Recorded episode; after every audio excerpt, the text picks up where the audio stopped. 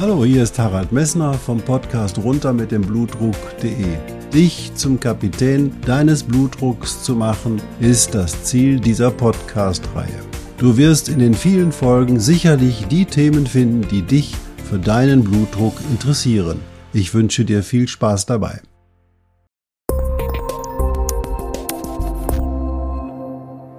Hallo, hier spricht wieder Harald Messner vom Podcast Runter mit dem Blutdruck.de.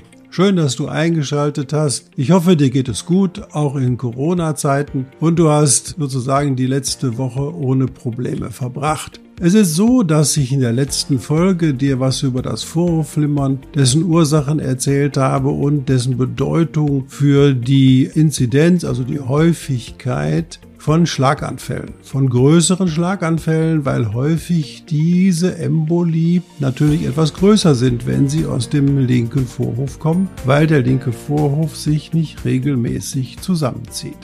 Nun könnte man meinen, oh, damit habe ich genug über das Gehirn und den hohen Blutdruck erzählt, mehr ist da ja eigentlich gar nicht zu erfahren. Nein, da muss ich dich enttäuschen. Es gibt leider noch ein paar andere Dinge, die der hohe Blutdruck mit dem Gehirn macht, und darauf kannst du dich jetzt in dieser Folge freuen.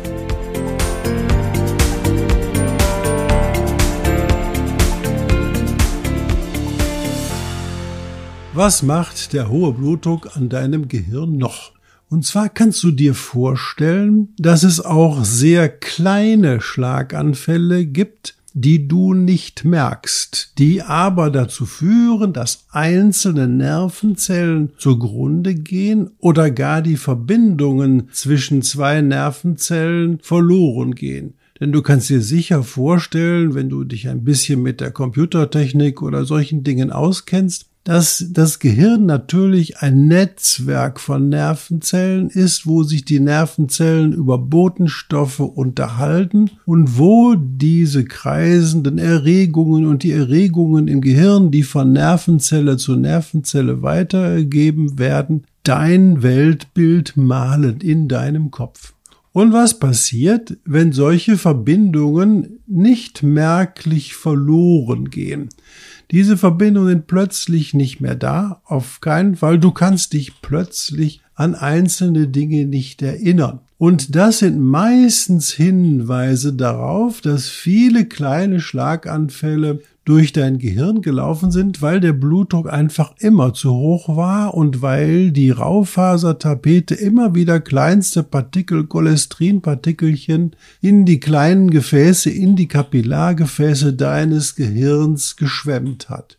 Das führt dazu, dass in deinem Gehirn die Masse an Nervenzellen abnimmt und dein Gehirn langsam kleiner wird, und zwar schneller als üblich. Und dies führt dazu, dass das Gehirn gewisse Funktionen einfach nicht mehr wahrnehmen kann. Dann passiert plötzlich, zum Beispiel von jetzt auf gleich, dass du dich nicht mehr an gewisse Dinge erinnern kannst. Dass du plötzlich nicht mehr weißt, wie du vom Mülleimer zurück in deine Wohnung kommst. Oder dass du plötzlich nicht mehr weißt, welcher Monat da ist. Oder dass du plötzlich nicht mehr weißt, in welchem Jahr wir leben, oder du plötzlich nicht mehr in der Lage bist, eine dir mitgeteilte Uhrzeit in einen Kreis mit Zeigern einzumalen. Das nennt man eine vaskuläre Demenz. Und zwar eine vaskuläre Demenz ist also eine Erkrankung, die durch Verstopfung kleinster Gefäße dazu geführt hat, dass das Gehirn seine Funktion für dich nicht mehr vollständig aufnehmen kann. Diese vaskuläre Demenz ist etwa 20-25% die Ursache aller Patienten oder aller Demenzen, die man bei einem Patienten kennt. Du kennst sicher diese Alzheimer-Demenz, das ist eine andere Form, aber diese vaskuläre Demenz ist mit 25% an den Gesamtanzahl der Demenzen, also der Minderleistung des Gehirns, die zu Symptomen führt, beteiligt. Und das ist immerhin 25%. Und das kannst du verhindern, wenn du deinen Blutdruck gut einstellst und deinen Risikofaktoren, dein Übergewicht, dein Cholesterin, das Rauchen etc. einstellst oder gut behandelst, damit diese Dinge in deinem Gehirn nicht passieren. Was unterscheidet denn jetzt diese vaskuläre Demenz von dieser Alzheimer-Demenz? Ich habe mal bei Herrn Haupt eine tolle Vorlesung in Berlin gehört, der das sehr eindrucksvoll geschildert hat.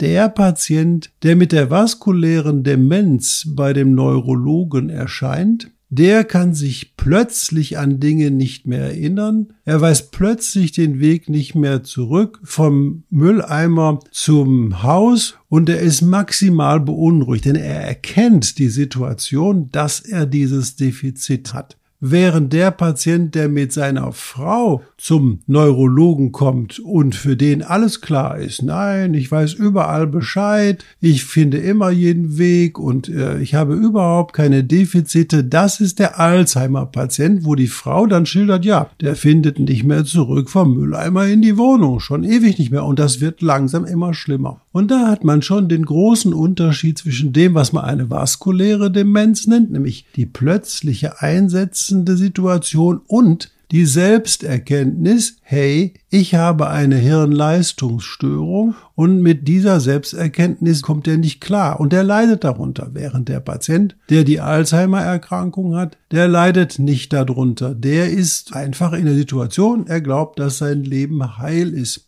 Und was kannst du tun, um das zu verhindern? Erstmal korrigier deine Risikofaktoren, senke deinen Blutdruck und habe insgesamt Spaß am Leben, damit du fokussiert bleibst. Warum entwickelt sich sowas hinterher auch? Nehmen wir mal an, wenn du in Rente gehst, passiert ja Folgendes. Da sagen die meisten, oh, ich will jetzt gar nichts mehr tun, ich will nur noch positive Situationen haben und ich habe jetzt lange genug gearbeitet und ich will mich gar nicht mehr anstrengen. Diese Menschen werden am ehesten an dieser Demenz erkranken, weil sie auch ihr Gehirn nicht mehr fordern. Ich will dir von einem tollen Versuch erzählen. Ich habe in meinem Flugzeug einen Film gesehen über ein amerikanisches Forscher-Ehepaar. Dieses Forscher-Ehepaar ist hergegangen und hat 40 Mäuse in einem Käfig gemeinsam umgerechnet 60 Jahre alt werden lassen. Und dann hat das Ehepaar 20 Mäuse genommen, die sie sozusagen in einen Käfig gesteckt haben, wo einfach das Schlaraffenland war, wo immer genug zu essen war, immer Sonne. Es war keine Feinde, da nichts. Und die anderen 20 Mäuse sind in einen Käfig gekommen. Das war so ein Stoffwechselkäfig. Da sind schon mal kleine Feinde da gewesen. Da gab es schon mal weniger zu essen, mal gab es mehr zu essen. Manchmal gab es auch Kämpfe untereinander. Und ratet mal, welche Mäuse länger überlebt haben, nämlich die letzteren, die also weiterhin aktiv gewesen sind, die sich für ihr Leben durchsetzen mussten. Das sind die Mäuse, die am ältesten geworden sind.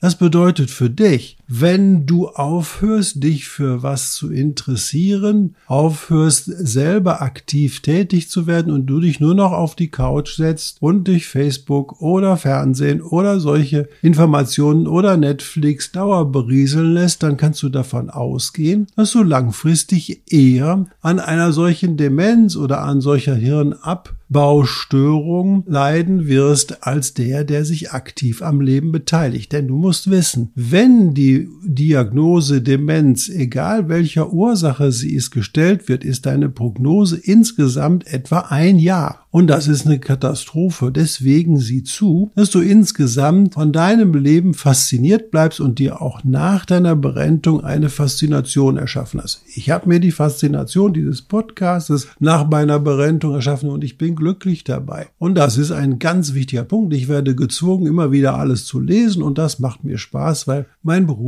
war immer mein Hobby. Das bedeutet aber auch, dass man eben sich engagieren muss und dass man auch schon mal Hindernisse überwinden muss. Und das gerade führt ja dazu, dass du ein positives Erleben hast. Weißt du noch, wie du dich schon mal gefühlt hast, wenn du ein Hindernis überwunden hast? Also, ja, hast erlebt, dass du es geschafft hast, welches Glücksgefühl damit verbunden ist.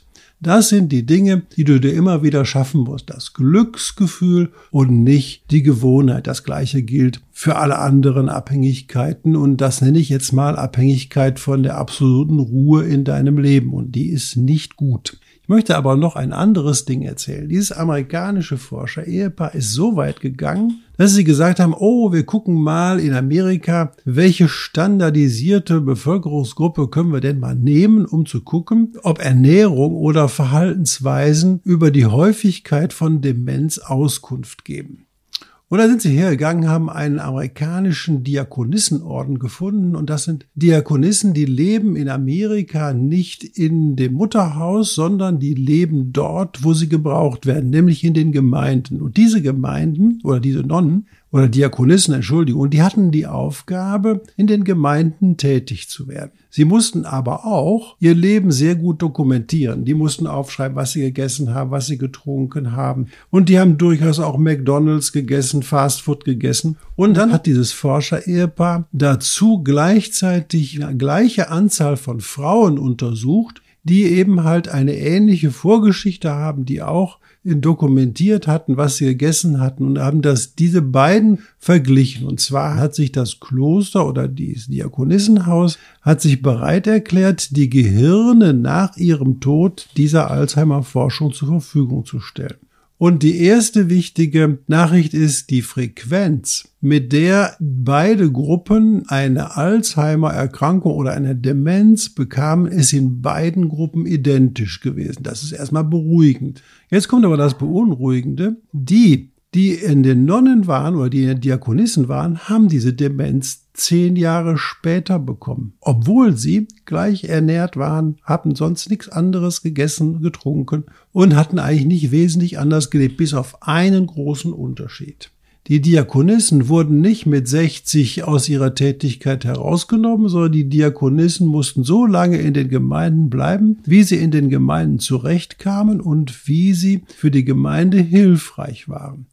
Wenn sie dann nicht mehr hilfreich waren oder diese Arbeit nicht mehr verrichten konnten, wurden sie zurück ins Mutterhaus beordert, und im Mutterhaus mussten sie im Rahmen ihrer Möglichkeiten eben halt wieder Aufgaben übernehmen. Sie mussten entweder kochen oder mussten Liturgie lesen oder mussten andere Dinge tun, die im Rahmen ihrer Möglichkeiten waren. Und das bedeutet, je länger du aktiv bist im Leben, desto weniger oder desto geringer ist deine Chance, jemals an Demenz zu erkranken. Das gilt für andere Tätigkeiten genauso. Zum Beispiel, wenn du Musik machst oder tanzt, dann bist du von irgendetwas fasziniert oder holt dich aus deiner angestammten Ruhe heraus und du bist aktiv. Und das ist ein ganz entscheidender Punkt, der auch deinen Blutdruck senkt. Denn wenn du Freude am Leben hast, ist dein Blutdruck auch niedriger. Was habe ich dir heute erzählt? Demenz ist leider, die vaskuläre Demenz, ein Teil des nicht gut behandelten hohen Blutdruckes. Und hier kannst du was tun, nämlich deinen Blutdruck korrigieren, deine Risikofaktoren korrigieren, aber auch nach deinem Ruhestand aktiv sein, dich so weiter fortbilden, an was Spaß haben, interessiert sein, tanzen oder andere Tätigkeiten, die mit einem gewissen Training verbunden sind, durchzuführen. Ich wünsche dir viel Erfolg dabei und bleib gesund. Bis zum nächsten Mal.